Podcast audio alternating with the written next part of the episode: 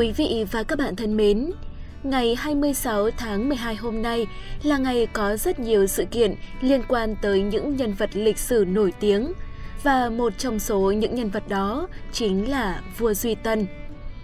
Vua Duy Tân mất ngày 26 tháng 12 năm 1945. Năm nay là kỷ niệm 76 năm ngày mất của ông.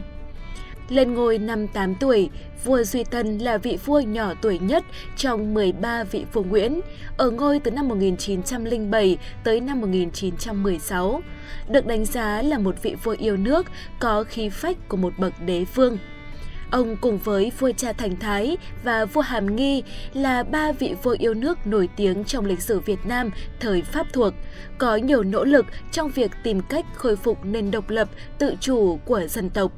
Ngày hôm nay, chúng ta sẽ cùng tìm hiểu những câu chuyện về cuộc đời của vị vua này.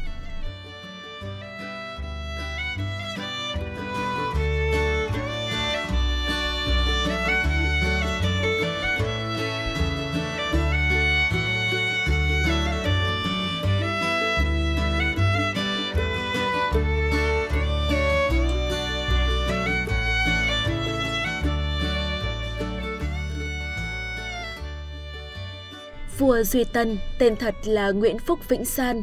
Ông sinh năm canh tí 1900, là con thứ năm của vua Thành Thái và thứ phi Nguyễn Thị Định. Sau khi vua Thành Thái phải thoái vị vì lý do bệnh tật và bị đưa đi đầy ở Vũng Tàu, thực dân Pháp và triều Nguyễn bàn bạc việc lập người kế vị. Triều đình đề nghị nên chọn con trưởng của vua Thành Thái để kế vị, nhưng người Pháp không thích chọn một vị vua đã trưởng thành mà chỉ muốn tìm một người ngốc nghếch, đần độn để dễ sai bảo và thao túng.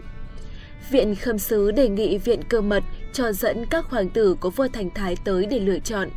Các hoàng tử có mặt đầy đủ, duy nhất chỉ có hoàng tử út Vĩnh San khi đó mới 7 tuổi đã không có mặt. Người Pháp liền cho người đi tìm thì thấy hoàng tử đang nghịch đất cát lấm lem mặt mày. Thấy vịnh San nhỏ tuổi lại tỏ ra nhút nhát, sợ Tây nên người Pháp rất ứng ý và lựa chọn lên kế vị. Vĩnh San lên ngôi vua ngay ngày hôm đó, tức ngày mùng 5 tháng 9 năm 1907, khi chỉ mới 7 tuổi. Triều đình phải tăng thêm một tuổi nên các sử sách đều có ghi là 8 tuổi. Và ông đã trở thành vị vua thứ 11 của Vương Triều Nguyễn trong lịch sử Việt Nam. Cuốn chuyện những ông Hoàng Triều Nguyễn ghi chép, vì lên ngôi vua vội vàng nên quần áo chưa kịp may, Vịnh San phải choàng chiếc áo long bào của vua Thành Thái có cân nặng lên tới 5 kg. Mặc áo vào, nhà vua không đi nổi mà chỉ ngồi một chỗ. Được chọn vì tuổi nhỏ, trông có vẻ ngờ nghệch, ốm yếu, nhưng thực tế, Vịnh San lại không phải như những gì mà người Pháp nhìn nhận.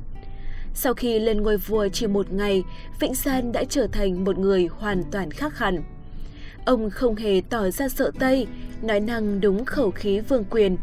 Điều đáng nói là ông vua 8 tuổi này lại chọn niên hiệu của mình là Duy Tân, có nghĩa là canh tân đổi mới. Người Pháp cho lập phụ chính gồm 6 đại thần là Tôn Thất Hân, Nguyễn Hữu Bài, Huỳnh Côn, Miên Lịch, Lê Trinh và Cao Xuân Dục để cai trị Việt Nam dưới sự điều khiển của khâm sứ Pháp. Tiến sĩ sinh học Eberhard được đưa đến để dạy học cho vua Duy Tân, nhưng theo nhiều người, đó chỉ là hành động để kiểm soát thái độ của nhà vua. Nếu người Pháp hy vọng vua Duy Tân ăn chơi để quên việc nước, thì ông lại miệt mài học tập. Nhờ đó, vua am hiểu nhiều lĩnh vực như tiếng Pháp, triết học, chính trị học, luật lệ, triều chính. Ông sử dụng thành thạo nhiều nhạc cụ như đàn nguyệt, đàn tranh, tiếp thu kiến thức văn hóa thành tựu của phương Tây. Khoảng năm 1912, khâm sứ Roger Maria Joffer Mahe mở chiến dịch tìm vàng giáo giết để bổ sung kinh phí cai trị cạn rỗng. Mahe lấy tượng vàng từ thời chúa Nguyễn Phúc Chu trên tháp Phước Duyên của chùa Thiên Mụ, đào lăng vua tự Đức và đào sới cả trọng đại nội để tìm vàng vua Duy Tân phản đối quyết liệt những hành động thô bạo đó, nhưng Mahe vẫn làm ngơ. Vua Duy Tân ra lệnh đóng cửa cung, không tiếp ai. Tòa khâm sứ Pháp làm áp lực với nhà vua. Duy Tân đe dọa sẽ tuyệt giao với những nhà đường cục ở Huế. Cuối cùng, toàn quyền Albert Pierre Charles từ Hà Nội vào giải quyết, vua Duy Tân mới mở hoàng thành. Năm vua Duy Tân 13 tuổi, ông xem lại hiệp ước Paternotte ký năm 1884 giữa nhà Nguyễn với Pháp, cảm thấy việc thi hành hiệp ước này không đúng với những điều kiện hai bên đã ký kết. Một hôm, giữa triều đình, nhà vua tỏ ý muốn cử ông Nguyễn Hữu Bài là người giỏi tiếng Pháp sang Pháp để yêu cầu duyệt lại hiệp ước Paternotte. Nhưng cả triều đình không ai dám nhận chuyến đi đó. Năm 15 tuổi, vua Duy Tân triệu tập cả 6 đại thần phụ chính, bắt các vị ký vào biên bản để đích thân vua cầm qua trình tòa khâm sứ. Nhưng các đại thần sợ người Pháp giận sẽ kiếm chuyện nên không ký và xin ít kiến Thái Hậu nhờ bà can gián nhà vua. Từ đó nhà vua không chỉ có ác cảm với thực dân Pháp mà còn chán ghét cả triều đình. Nói về lòng yêu nước của vua Duy Tân còn có một giai thoại như thế này. Vào mùa hè, vua Duy Tân thường ra biển cửa tùng nghỉ mát. Một hôm, vua từ bãi tắm chạy lên với hai bàn tay lấm lem đất cát. Quan thị vệ mang thau nước tới cho vua rửa tay. Vua hỏi, tay bẩn thì lấy nước để rửa, còn nước bẩn thì lấy chi mà rửa. Quan thị vệ hoảng hốt, không biết trả lời thế nào. Vua liền nhấn giọng, nước bẩn thì lấy máu mà rửa, hiểu không? Và câu nói này được coi là câu nói chấn động cả trăm năm. Chẳng biết ông quan thị vệ lúc đó có hiểu được ý vua hay không, nhưng người đời sau nghe lại câu chuyện chắc chắn hiểu điều vua Duy Tân muốn nói là điều gì. Vua Duy Tân đã mượn ý dòng nước để nói về vận nước. Đất nước đang sơ bẩn vì giặc ngoại xâm thì phải dùng máu mới có thể rửa sạch. Câu nói này vừa thể hiện sự đau lòng của nhà vua trước hoàn cảnh của đất nước, lại vừa thể hiện ý chí quyết tâm đánh đuổi giặc ngoại xâm. Dù đang trong lúc thành thơi nhất, vị vua trẻ vẫn không ngừng nghĩ về số phận của đất nước. Về sau, vua Duy Tân cũng có những hoạt động thể hiện hoài bão độc lập của mình, cụ thể là tham gia khởi nghĩa cùng với Việt Nam Quang Phục Hội. Vào năm 1912, Tổ chức Việt Nam Quang Phục Hội do Phan Bội Châu thành lập đã có những hoạt động chống Pháp mạnh mẽ. Biết được vua Duy Tân cũng có hoài bão độc lập tự cường, Việt Nam Quang Phục Hội đã tìm cách tranh thủ sự ủng hộ của nhà vua để hoạt động chống Pháp được diễn ra mạnh mẽ hơn. Hai lãnh đạo của hội là Trần Cao Vân và Thái Phiên đã tìm cách vận động tài xế của vương Duy Tân xin thôi việc, rồi thay vào vị trí đó thành viên của hội để kể cận bên nhà vua. Tháng 4 năm 1916, khi vua Duy Tân ra bãi tắm cửa tùng nghỉ mát, người lái xe đưa cho vua bức thư của hai vị lãnh tụ trên. Bức thư nói về sự cơ cực của nhân dân và kể tội ác của giặc Pháp, bày tỏ nguyện vọng quyết đứng lên đánh đuổi giặc ngoại xâm. Vua Duy Tân xem xong thư rất xúc động, tổ chức cuộc gặp bí mật với trí sĩ Thái Phiên và Trần Cao Vân của Việt Nam Quang Phục Hội để lên kế hoạch khởi nghĩa. Vào ngày mùng 3 tháng 5 năm 1916, cuộc khởi nghĩa chống Pháp theo kế hoạch của vua Duy Tân và Việt Nam Quang Phục Hội bắt đầu. Lực lượng chủ yếu là một số lính Việt bị Pháp bắt dồn về Huế, chuẩn bị đưa sang Pháp làm lính đánh thuê cho các trận chiến Pháp-Đức và lính khố xanh khố đỏ trong kinh thành. Tuy nhiên, rất không may mắn, kế hoạch đã bị bại lộ trước đó. Vào chiều ngày 2 tháng 5, thực dân Pháp đã ra lệnh thu hết súng của các trại lính Việt, cấm chạy không cho lính Việt nào ra ngoài. Khi biết kế hoạch bị bại lộ, Ban chỉ huy khởi nghĩa vội đưa vua Duy Tân ngược thuyền lên miền núi Tây Nam, trụ tại xóm Ngũ Tây, thôn An Cựu, Thừa Thiên, nhưng mọi việc đã không qua được mắt tay sai của Pháp. Sáng ngày 6 tháng 5, vua Duy Tân và hai thủ lĩnh Thái Phiên Trần Cao Vân cùng với nhiều trí sĩ cách mạng bị bắt. Khâm sứ Charles và toàn quyền thuyết phục vua Duy Tân trở lại ngai vàng nhưng ông đã không đồng ý. Pháp bắt triều đình Huế phải xử, Thượng thư Bộ học Hồ Đắc Trung được ủy nhiệm thảo bản án.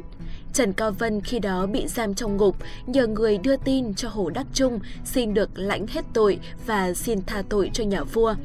Hồ Đắc Trung làm theo, bản án thảo ra Trần Cao Vân, Thái Phiên, Tôn Thất Đề và Nguyễn Quang Siêu đều phải tử hình.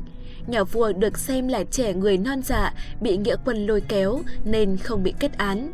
Tuy vậy, vua Duy Tân vẫn bị đi lưu đày sau nhiều lần không chịu thỏa hiệp trước quân Pháp.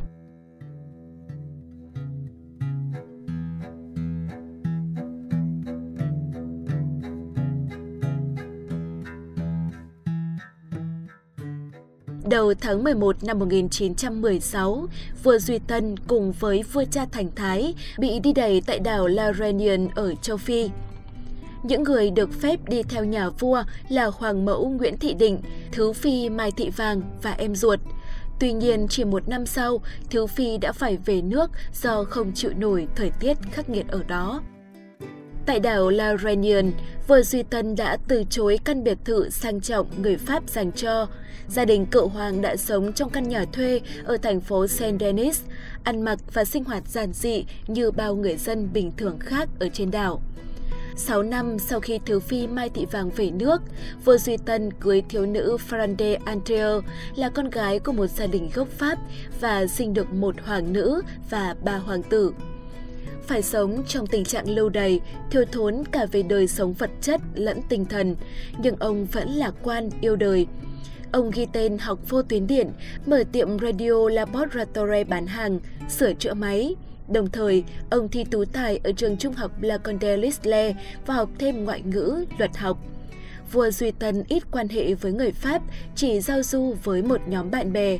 Ông tham gia hội yêu nhạc, học cưỡi ngựa và thắng nhiều cuộc đua. Cũng trong thời gian lâu đầy, nhiều lần vua Duy Tân muốn tham gia quân đội Pháp nhưng đều bị từ chối vì được cho là khó mua chuộc, lập mưu đồ rời khỏi đảo để tái lập ngôi báu. Chiến tranh thế giới thứ hai nổ ra, nước Pháp phải đương đầu với Đức Quốc xã. Tướng de Gaulle kêu gọi kháng chiến. Duy Tân gia nhập quân đội và tới năm 1945 được thăng tới cấp thiếu tá. Trong tâm tư của ông khi ấy, có hai nước Pháp khác biệt, một nước Pháp thực dân đang xâm chiếm nước ông và một nước Pháp đang bị xâm chiếm bởi Đức Quốc xã, đang vùng lên dưới ngọn cờ giải phóng của tướng de Gaulle. Trong tình hình đó, ông tạm thời hướng về nước Pháp thứ hai của de Gaulle. Với năng khiếu đặc biệt về vô tuyến điện, vào những năm 1940, tại đảo La Réunion, cựu hoàng Duy Tân là một trong những người đầu tiên chế tạo máy vô tuyến điện tín hiệu FR8VX thu được những tin tức chiến sự trên chiến trường châu Âu. Nhờ đó, vào ngày 18 tháng 6 năm 1940, ông nghe được lời hiệu triệu của tướng de Gaulle phát ra từ London của Anh, kêu gọi nhân dân Pháp tham gia kháng chiến chống Đức Quốc xã. Sau này, tướng de Gaulle ủng hộ cựu hoàng về Việt Nam tham gia chính sự. Trước khi về nước, vào ngày 24 tháng 12 năm 1945, cựu hoàng đáp máy bay từ Pháp về đảo La Réunion để thăm các con ngày 26 tháng 12 năm 1945, khoảng 18 giờ 30 phút GMT, máy bay rớt gần làng Pasako thuộc phân khu Mbaki, Cộng hòa Trung Phi. Tất cả phi hành đoàn đều thiệt mạng, gồm có một thiếu tá Hoa Tiêu, hai trung úy phụ tá, hai quân nhân, trong đó có cựu hoàng Vĩnh San và bốn thưởng dân. Theo nhiều người, đây có thể là một vụ mưu sát. Thi thể vua Duy Tân được tìm thấy và an táng tại nghĩa trang Công giáo Embaki. 42 năm sau, vào tháng 4 năm 1987, hải cốt của ông được con cháu mang về Huế, an táng trong khu vực An Lăng bên cạnh mộ vua cha Thành Thái.